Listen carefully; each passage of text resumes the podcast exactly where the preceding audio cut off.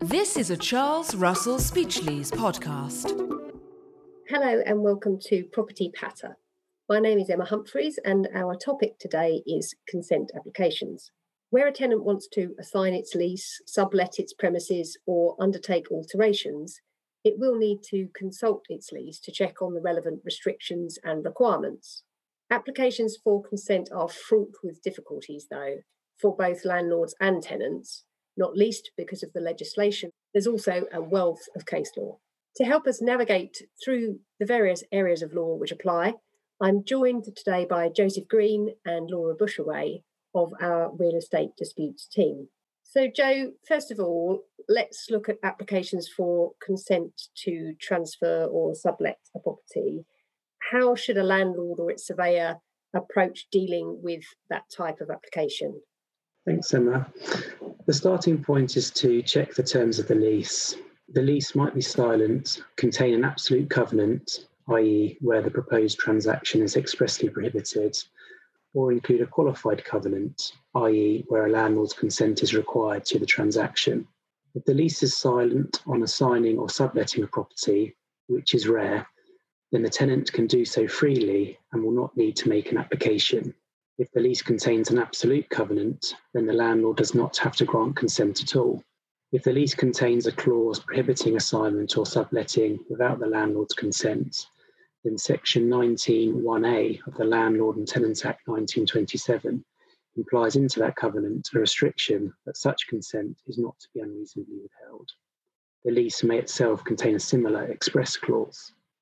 This legislation is also expressly states that the landlord is not prevented from requiring payment of its reasonable legal or other costs incurred in connection with the grant of consent. And it's possible for the lease to say when a landlord will be reasonable in refusing consent or imposing certain conditions, isn't it? Yes, for commercial leases granted after 1996, Section 19.1 capital A contains a mechanism for the landlord and tenant to set out in the lease pre-agreed circumstances in which consent to an assignment can be withheld and or pre-agreed conditions subject to which consent may be given. If the specified circumstances set out in the lease exist, then the landlord's withholding of consent or particular conditions will be regarded reasonable. Therefore, it's important that you check the terms of the lease carefully to ensure any conditions that may safeguard the landlord's interests are included as a condition of granting consent. For example, some commercial leases will require the outgoing tenant to guarantee incoming tenants will comply with the terms of the lease or enter into a rent deposit deed, which may be especially important in turbulent times such as we find ourselves in now. Laura, are there any time constraints within which a landlord has to consider an application for consent? Uh, yes, Emma. For alienation covenants, uh, there are, and those are covenants to, uh, amongst other things, transfer or sublet the property. It's necessary to be aware of the Landlord and Tenant Act 1988, and that applies to both leases of commercial premises and residential premises where the tenant has made an application for consent to assign, sublet, charge, or part with possession of the premises and there is a qualified covenant that the landlord's consent must not be unreasonably withheld. So, Section 1.3 of the Landlord and Tenant Act 1988 requires the landlord to give consent within a reasonable time, unless it is reasonable to refuse consent. Now, what a reasonable time period is um, will depend on the circumstances. There is no prescribed timetable set out in the Landlord and Tenant Act 1988. But I think the important point that comes out of the cases, some of which I'll mention uh, now, is to deal with the application promptly. So just to give you a flavour of how the courts have approached this, in the case of Go West and Spigarolo from 2003, the Court of Appeal held that a reasonable time will sometimes have to be measured in weeks rather than days, but even in complicated cases, it should be measured in weeks rather than months. Then in um, Blockbuster Entertainment and Barnsdale Properties, um, again from 2003, the court held that the landlord's consent should have been given within a week from receiving the information the landlord had requested. Then in NCR Limited and Riverland portfolio from 2005, the Court of Appeal held that three weeks was not unreasonable for a landlord's decision on a consent application, particularly during the August holiday period. So I think we're sort of very much, um, the timescales are very much in terms of weeks, um, really, for a straightforward matter. And is there a particular form required for the landlord's response? Yes, the landlord does need to serve a formal response, um, so a formal notice of its response to the tenant's application.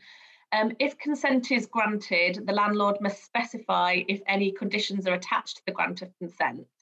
And once the landlord has served its letter setting out the uh, refusal of consent, the landlord cannot change the reasons that are set out in that letter he can only rely on the reasons that he's stated in that letter, and therefore it is important for landlords to make sure that any reason they want to rely on is included within that letter um, of refusal. Um, what the landlord can't do is to uh, rely on evidence or reasons that came to its attention after the letter of refusal of consent has been served. Now, there are, of course, certain situations where a landlord uh, can't unreasonably withhold its consent. Um, get asked about these situations a lot. Um, what's the basis for assessing whether or not it's reasonable for a landlord to refuse consent? Joe, perhaps you give us a, an overview of that. Yes, of course. The courts have developed a set of considerations for a landlord in deciding whether or not to grant or refuse cons- consent, which were formulated in International Drilling Fluids Limited versus Louisville Investments Uxbridge Limited 1986 and modified in Iqbal and others in Thakrar 2004. There are nine considerations in total, so I won't try and set them all out now. But in summary, whether a landlord has acted reasonably in refusing consent will turn upon its own facts, taking into account the particular circumstances, the landlord's actual reasons for refusal, and the terms of the relevant lease. The landlord will need to demonstrate that it has made its decision in order to legitimately protect its property interests although it is for the tenant to show that the landlord has unreasonably withheld its consent to the application made by the tenant. It follows that if the landlord grants consent subject to conditions, the conditions must be reasonable and similar considerations apply to them. And can you give an example of how those principles might be applied? Yes, certainly. Uh, for example, it is likely to be found unreasonable if the landlord refuses to grant consent simply because it has previously fallen out with the tenant or if it wants to try to secure some kind of collateral advantage, such as trying to agree a rent review before it deals with the tenant's application. However, if a landlord refused to grant consent to assign a property to a new tenant where the lease contained no pre agreed conditions, because it legitimately had concerns over the strength of the incoming tenant's covenant, and the landlord's refusal is likely to be found reasonable, provided that the landlord's concerns can be justified. Yeah, and that's always a really thorny question in my experience because there's a big difference between whether somebody, you know, a proposed assignee, whether they have a weak covenant strength or whether it's just weaker than the existing tenant. Um, and you know, that's you know that's where obviously any advanced conditions will come in handy because saying well you're not as good as my existing tenant you know without that kind of specified advanced condition that's not the test. You know it is a case of can that person can that proposed assignee you know pay the rent and perform the lease covenants? And just because they're not necessarily as good as your existing tenants that uh, you know that that's not enough. So yeah it's an, it's an interesting one isn't it and what happens, and this you know tends to happen in landlords' res- responses to applications. What happens if the landlord has refused consent for several reasons, and one of those reasons is unreasonable? If you've got just one bad reason, does that mean the whole refusal of consent is unreasonable? I think the short answer is no, not necessarily. Um, there was a case uh, that dealt with just this point in 2018 um, that was the decision in number one West India Quay and East Tower apartments, where the landlord refused an application for consent to a sign made by a long leaseholder of two residential flats. Now, the landlord refused consent on three grounds. Two of those grounds were found to be reasonable, and the third reason was found to be unreasonable. So the grounds that the landlord relied on were that there had been a failure to provide an undertaking for the landlord's costs. There had been a failure to provide an undertaking um, for the surveyor's fee to carry out an inspection of the flats to confirm that there were no breaches of covenant. And then there had also been a failure to provide specific info- information in relation to the proposed assignees and the landlord said that this information had been needed because the landlord had served consultation notice for major works where those works were estimated to cost over a million pounds. Now, in this decision, the Court of Appeal um, found that the reasons were freestanding. And so they held that two of them were reasonable, which was the uh, failure to provide an undertaking for the surveyor's fee and the failure to provide information about the assignee and therefore the decision to refuse consent was reasonable in the court's view. Um, it didn't matter that the landlord had specified one reason uh, that was effectively found to be a bad reason um, for refusing consent. And I think it's just worth noting that even though this case um, concerns a residential flat, um, it's thought that it would equally apply to the grant of consent in respect of commercial premises as well. So that's alienation, but of course, another common form of application for consent is permission to carry out alterations to a property. Um, what sort of constraints uh, apply here? I mean, it, uh, you know, that will be for landlords and tenants, but Joe, what sort of constraints are we talking about here?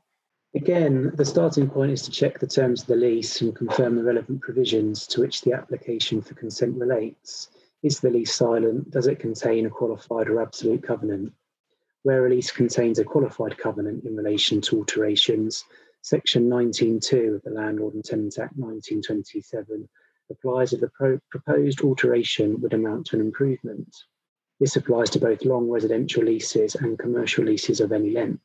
There is no definition in the Landlord and Tenant Act 1927 of what will constitute an improvement, but an alteration will fall within Section 19.2 if the works are an improvement to demised premises from the point of view of the tenant.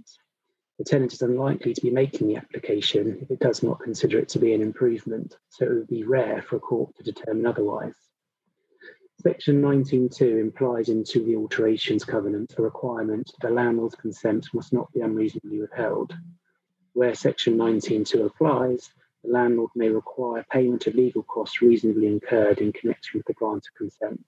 And I'll just add there, actually, um, Joe, that I think um, even if Section 19.2 um, isn't relevant, um, because the tenant isn't maybe carrying out the works of improvement, um, there might be still an express clause in the lease uh, which might permit the landlord to recover its legal costs incurred in connection with the grant of consent under the lease. So it is always worth, um, as you said, checking the terms of the lease. That's very important.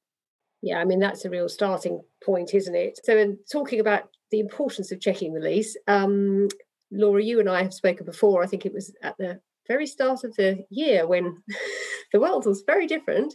Um, and we covered it again in our August episode of Property Patter. Um, the case of Duval, um, the Supreme Court decision, which we now have, which has, of course, been making real waves in the property world this year. Uh, what impact does the Duval decision have on a landlord's ability to grant consent? I mean, yes, this this is a very important decision um, for landlords and property managers to be aware of. It's probably most commonly going to apply in um, a residential uh, premises or a mixed use premises um, where the lease contains a mutual enforceability clause. Um, now, that is a promise by the landlord to enforce the tenant covenants at the request of another tenant in the property, usually upon payment of the landlord's costs of enforcement action. In Duval, the Supreme Court implied a term into the lease that the landlord would not put it out of its power to enforce the covenants in the leases against another leaseholder by licensing works which were absolutely prohibited in the lease.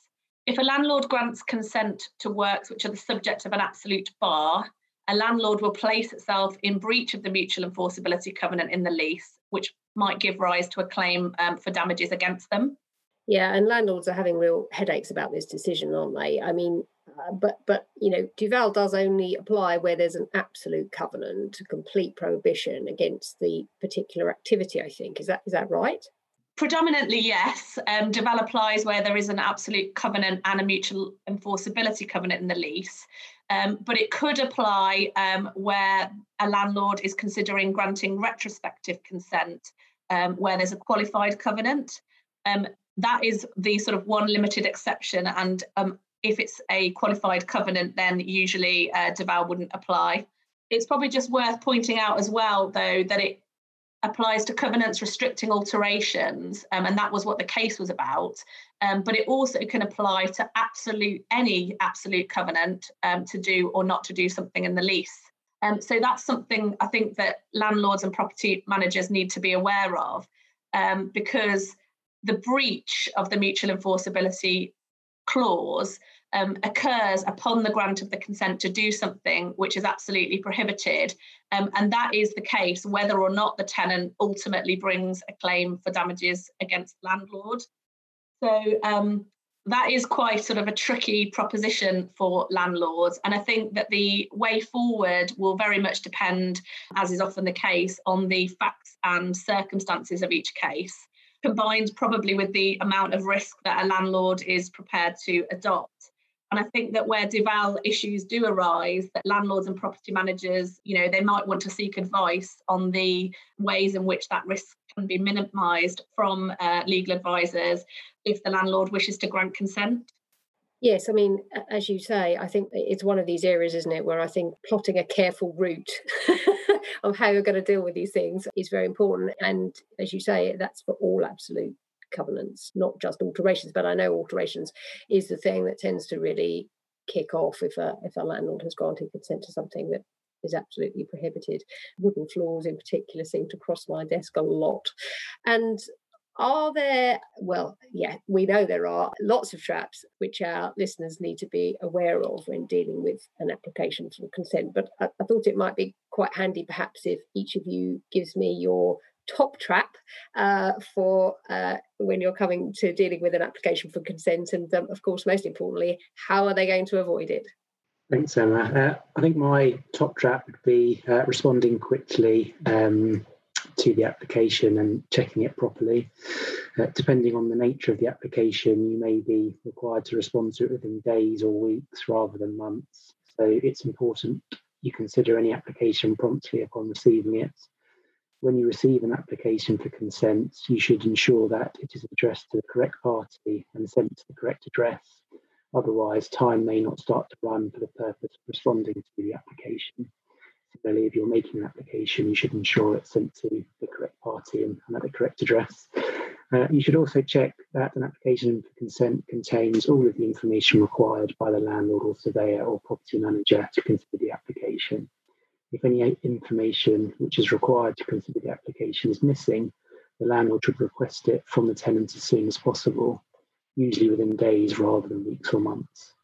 You should also try to avoid requesting information on a piecemeal basis if possible that's a really i mean that's a, a really key thing i think um, you know those those basic details like you know who's it going to and um, you know what what information are you providing information have you received? You know, so it's a landlord and tenant you know both parties are interested in should be interested in, in that side of things. Um, you know it's, it's amazing how many times uh, I, I, receive an application and it's not been correctly addressed. Or or the other the other thing that really amazes me is how often I'll get something telling me that it's an application for consent to sublet and here are the assignee's details. And